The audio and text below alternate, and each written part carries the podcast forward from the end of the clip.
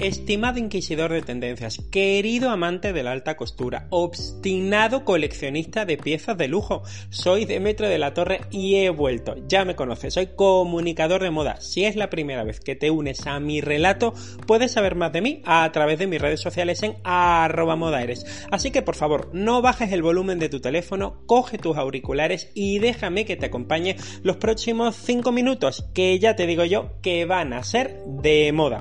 Ahora que nos enfrentamos a eso que llaman desescalada, aunque sin equipo de alpinismo, comenzamos a construir lo que llaman nueva normalidad. Y precisamente la moda también se enfrenta a dicha nueva normalidad.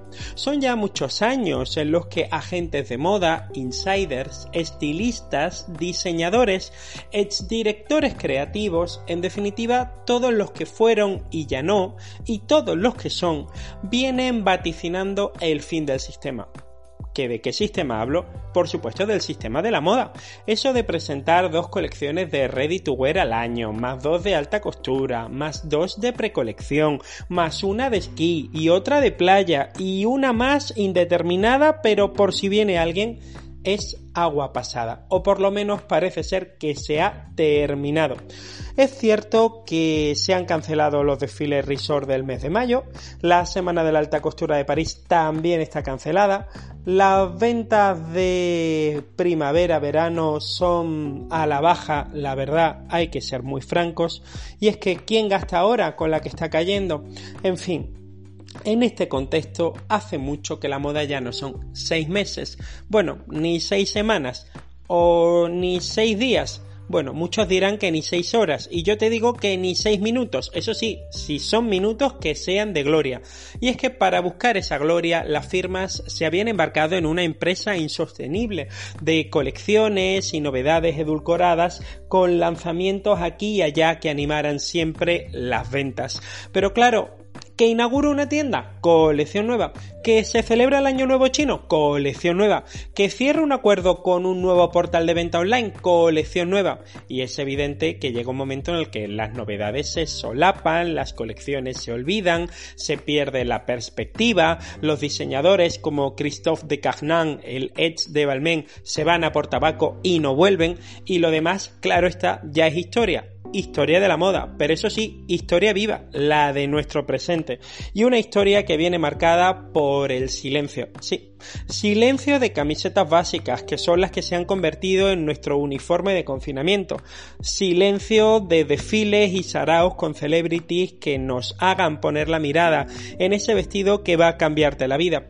Silencio por el zapato que ha nacido para hacerte volar sobre el asfalto, aunque a duras penas podamos salir y cuando lo hagamos sea en zapatillas de deporte. Y silencio por ese bolso que promete desbancar todos los bolsos que tienes en la estantería yo no sé si por it, por cool o por in, pero en definitiva lo necesitas. Pero bueno, silencio. Un silencio que solo ha podido romper, como no podía ser de otra manera, una firma de moda. ¿Que de quién hablo? De Saint Laurent. Saint Laurent ha anunciado que se baja del carro, del tío vivo y hasta del carrusel. Vamos, que porque no había montaña rusa, que si no también la abandona. Saint Laurent, propiedad del grupo Kering y con Anthony Baccarello como director creativo al frente, anuncia que abandona las pasarelas, o al menos en lo que queda de año. Conscientes de la situación actual y sus olas de cambios radicales, Saint Laurent ha decidido tomar el control. Y cito textualmente la no muy extensa nota de prensa publicada en los medios sociales de la casa. ¿Tomar el control? ¿Es acaso que una marca no es libre de trabajar cuando y para quien quiere? ¿Qué fue primero? ¿La demanda de novedades por parte del cliente o las colecciones que nos proponen algo nuevo que comprar una, otra y otra vez? La verdad que a esta pregunta no tengo una respuesta clara. Quizá deberíamos de preguntarle a Anna Wintour. Oye, ¿y Anna Wintour otra vez, ella que siempre está por encima de la moda, o eso parece, chándal incluido, vuelve a estar en el foco de la polémica? Yo no he visto una cosa igual en mucho tiempo. Esta mujer es que está de moda. Las noticias no paran de sucederse, y es que el que fuera peso pesado de Vogue América, André León Taley, y oye, lo de pesado en este caso cumple absolutamente un fin muy gráfico, ha escrito sus memorias. Sí, sí, Y por supuesto, ¿quién es la mayor damnificada de estas memorias?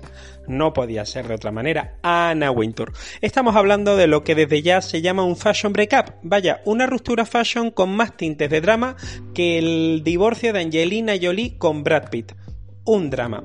Aunque claro, las memorias del genuino talent ley que aún no se han publicado, saldrán a mediados de mes, ya están dando que hablar. La prensa, por supuesto, no ha tardado en hacerse eco de las declaraciones que en ellas se incluyen.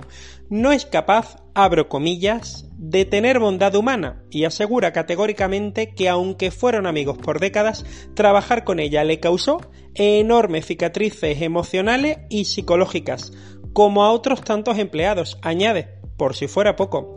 Talei, de 70 años, dice saberse despedido por ser demasiado viejo, con sobrepeso y poco cool.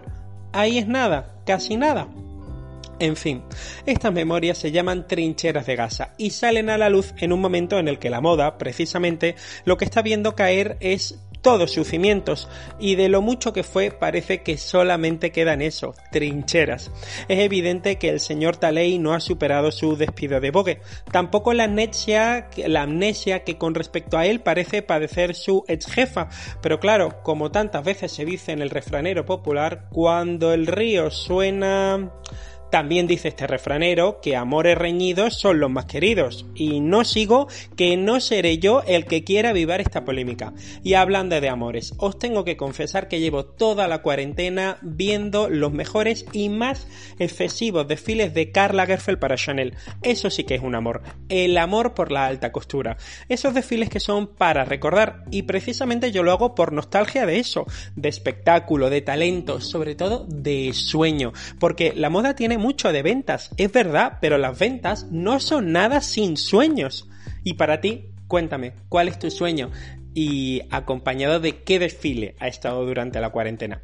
Tienes una semana para contármelo. Mientras tanto, ya sabes, te espero el domingo que viene, que espero no volver a pasarme de los 5 minutos. Y ya sabes, mucha moda a todos.